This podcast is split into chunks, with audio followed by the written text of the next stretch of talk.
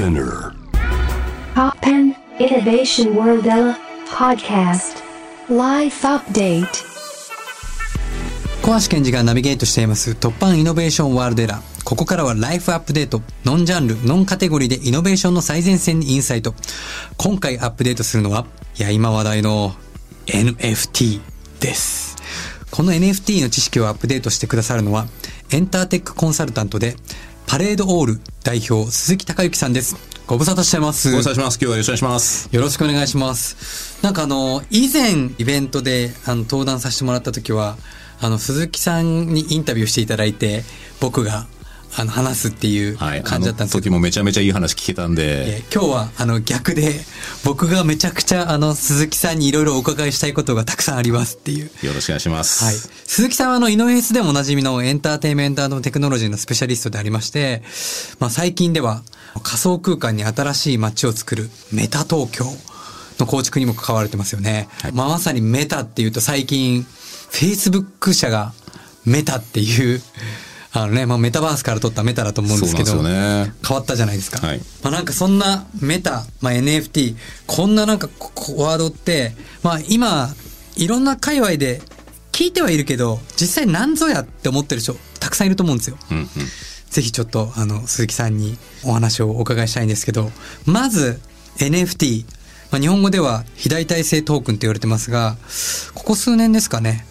この言葉めちゃくちゃ耳にすると思ったんですけど、でもその NFT 改めてどんな仕組みでなぜ今なのかちょっと教えていただけないでしょうか。はい。NFT、ノンファンジブルトークンを、日本語に訳すと非代替性トークンと言われてるんですけれども、はい、ブロックチェーンのテクノロジーありますよね。はい、そこで暗号通貨とかビットコインとかイーサリアムとかっていうのがあるんですけれども、主にそのイーサリアムのテクノロジーを活用して、ブロックチェーン上流通する価値と、あとコンテンツ、例えば画像だったりとか動画だったり、あといろんな体験を組み合わせて、でそれにトークンを付け加えて流通、また転売することが可能になったということで、デジタルコンテンツに価値付けができて、でそれの取引が世界規模で滑らかにできたっていうのがその NFT の今の盛り上がりの要因ですね。なるほど。なんかいわゆるデジタル上のアートがとんでもない価格で取引されたりするじゃないですか。はい、で、多分メタの世界、デジタルの世界っていうことに、あまり関心を寄せてなかった人たちからすると、だって、リアルなアートだったらわかるよと。じゃあデジタルなアートに何億円って何ぞやと思うんですけど、このあたりってどう解釈すればいいんですか？そうですね。私なりに解釈してるのは、やっぱりそのデジタルアートっていうのが、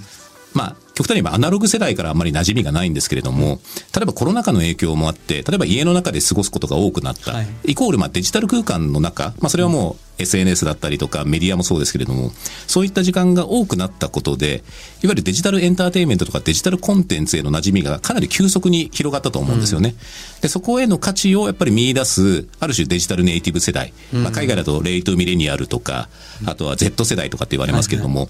彼らが自分たちが過ごしている空間がデジタルであるんだったら、そこのアートも価値を全然認められるよねっていうところからもありますし、あとはデジタルアートの面白さみたいなものがデジタルでの時間の中ですごくダイレクトに伝わるようになったというか、ある種自分たちの世代のアートフォームとして今かなり普及してるっていうところが、みんな価値を認めてるところになるのかなというところになります。それはやっぱり多くの人がこれからFacebook も社名を変えたように仮想空間とリアルっていう境目、境界線っていうのはどんどんなくなっていくよっていう現れでもあるんですかね。そうですね。1日24時間の中でデジタルの中で過ごす時間がやっぱどんどん増えてきて、もうある種境目ってないようなところもありますよね。でもそれが本当に加速して、でさらに NFT とかメタバースみたいなところで生まれるのはそこに経済圏ができると、そうなるともうそこでお金を稼いだりとか、そこで価値が流通できるようになるっていうことが多分次のステップになるかなと思っていて、それを目指してFacebook もメタっていう名前をつけてると。なるほど。でもなんか本当に結構友達の家とか行って子供たち見るともう当たり前にフォートナイトとかでやって仮想空間の中でみんなでコミュニケーションとか取ってるのがもうこれ当たり前で、この人たちが大人になったら当たり前の世界だなと思うし、そもそもで言うとこの世界って仮想空間っていうかバーチャルだって言われてるじゃないですか。はいはいはい、だからバーチャルで出来上がってるこの世界に対してその中のバーチャルを否定するっていうことがそもそもナンセンスだなって僕も思っていて、いやそうなんですよね、それこそもともとの通貨だって、はい、ある種これが価値と交換できる、これで物を買える、これで何かをできるっていう共通認識の上に成り立ってるわけで、そうですね。それがなければ別にただのコインだったり紙だったりするっていうところから考えたら、それをデジタル上の中でそういうある種お約束ができてるんだったら価値として流通するのは当たり前だよねっていうことにもなりますよね。そうですよね。なんか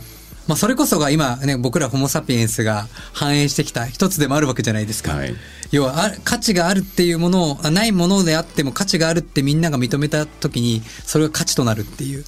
まさにその NFT が今起きてるってことはそこですよね。そうですね。あとやっぱりリアル空間の中ってある種格差問題も世界中であって、でそのリアル空間の中での格差って徐々にやっぱ固定されつつあるという見方もできると思うんですけれども、はいはい、それが仮想空間の中、もしくはブロックチェーンの世界の中だとまだチャンスはあるっていうふうに見てる人も多いと思うんですよね。なのでこの前オークションでデジタルアートを75億円で売ったビープルみたいなアーティストも それまでのアートの文脈からは出てこないアーティストですし、別にギャラリーがバックアップしてたとかっていうわけではないですけれども、はい、そういうところからポッとそういう新しい価値観が出てくるっていうのがまさにその格差がひっくり返される瞬間の一つでもあるかなと思いますね。そしてアーティストのもともと持ってる所有してる権利みたいな、知的財産みたいな権利もちゃんと守られていくっていうところもありますよね。そうですね。NFT 自体はいわゆるコピーライトコントロールというかその著作権保護の仕組みではないんですけれども、しっかりこのアートがどこから来て誰が買ってその後誰に転売されたかっていうのがちゃんと記録には残ってると、なのでその記録をたどればちゃんとした正規の流通をたどってきたかっていうのは分かるようになってます。今は本当にセカンダリーマーケットでどんどん高値をつけていくけど一切アーティストに還元されない仕組みじゃないですか。そうですね。今まではそうだったんですよね、でもそれがこのNFT の世界だとちゃんとつながって還元されていくような仕組みにもなってきますし、そこがやっぱり今までのアートとかエンターテインメントになかったポイントで、それがあることが本当に今世界中のアーティストとかクリエイターとかがもう我をというところで新しい表現を試したり新しいエンタメを追求しているような、そういう流れができてますね。アートがデジタルのものに代替されるっていうのは分かりやすいものだったと思うんですけど、逆にこの NFT で他の可能性、エンタメも含めた可能性ってどういうところを感じてらっしゃいますか？はい、今でも結構やってる海外のアーティストがいるんですけれども、ある種なんですかね、日本の限定版 CD みたいな、例えば握手券がついてたりとか、ああいったその体験とのバンドル組み合わせっていうのはもう海外でやられてるんですよ。なるほどなるほど。キングスオブレオンってバンドがいて、彼らが春夏ぐらいに売ってた NFT は、アルバムの楽曲と、アートワークの画像と、動画と、目玉がゴールデンチケットっていうのがありまして、それはこれから以降すべてのキングスオブレオンのヘッドライン公演の中から年に1回だったら最前列を必ず用意するみたいなっていうチケットを NFT として売ったんですよね。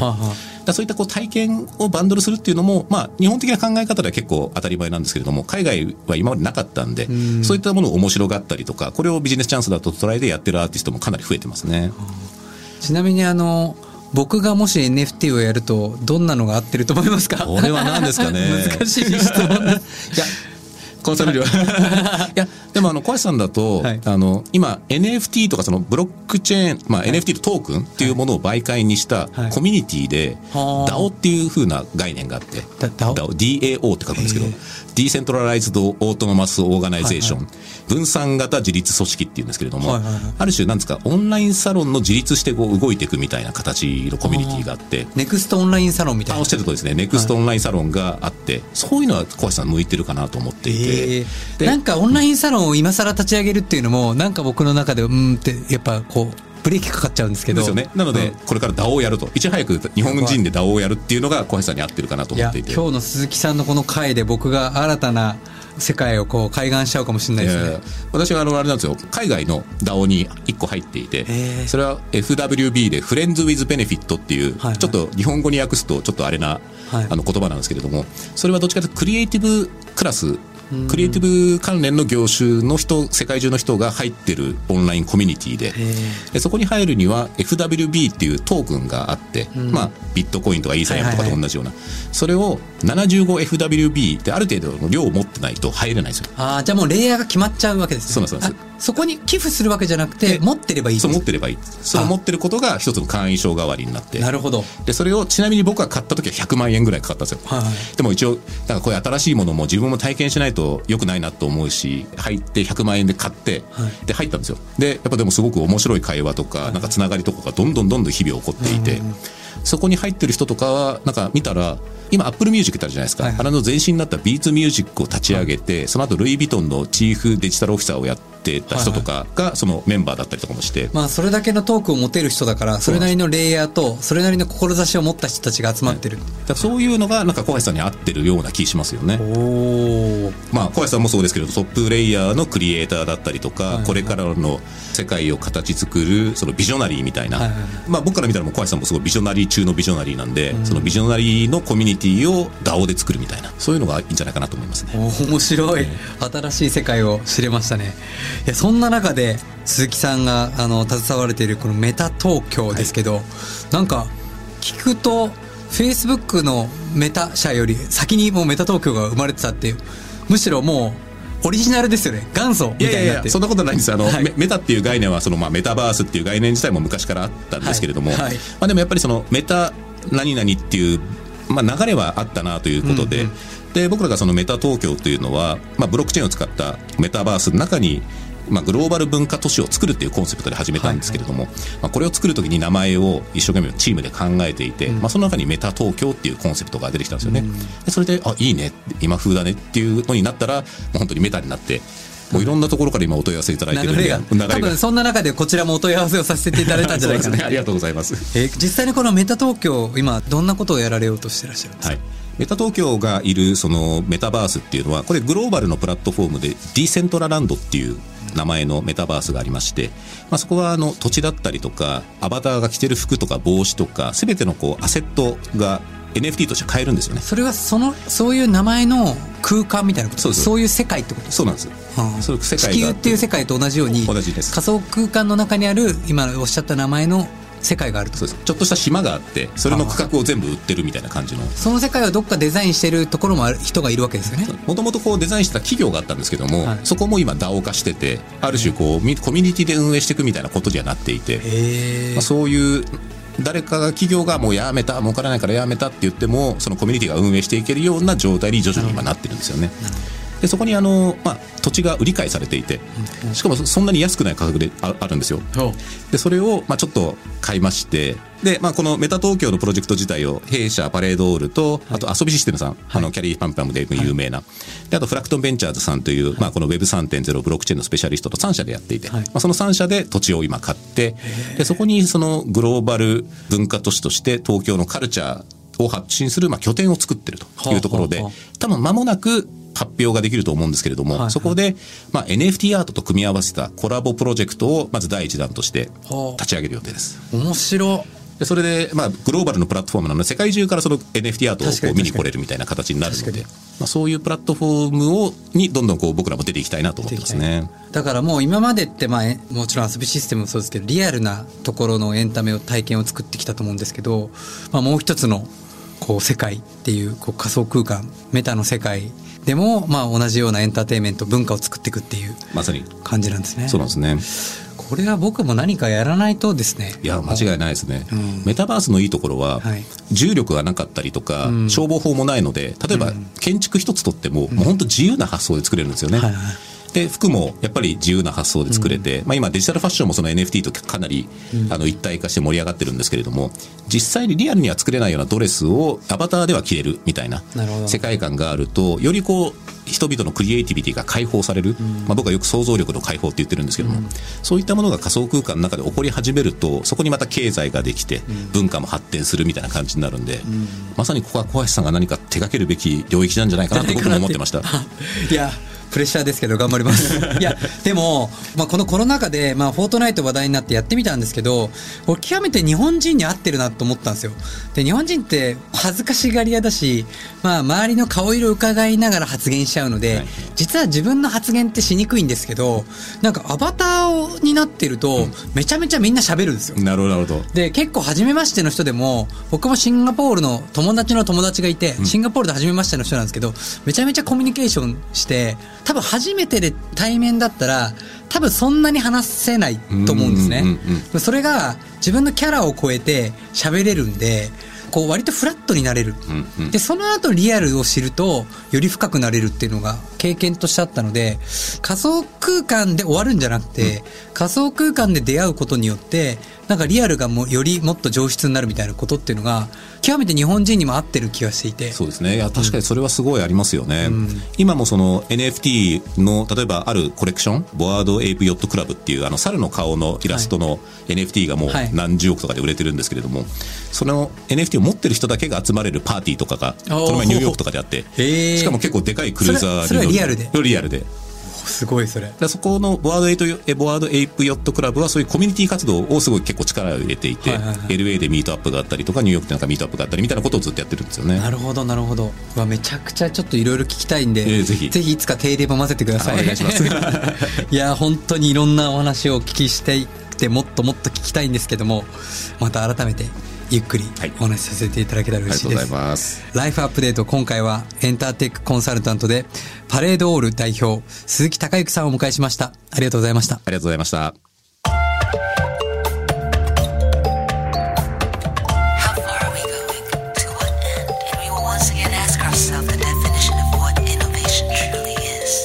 You're listening to J-WAVE Innovation World Era Podcast.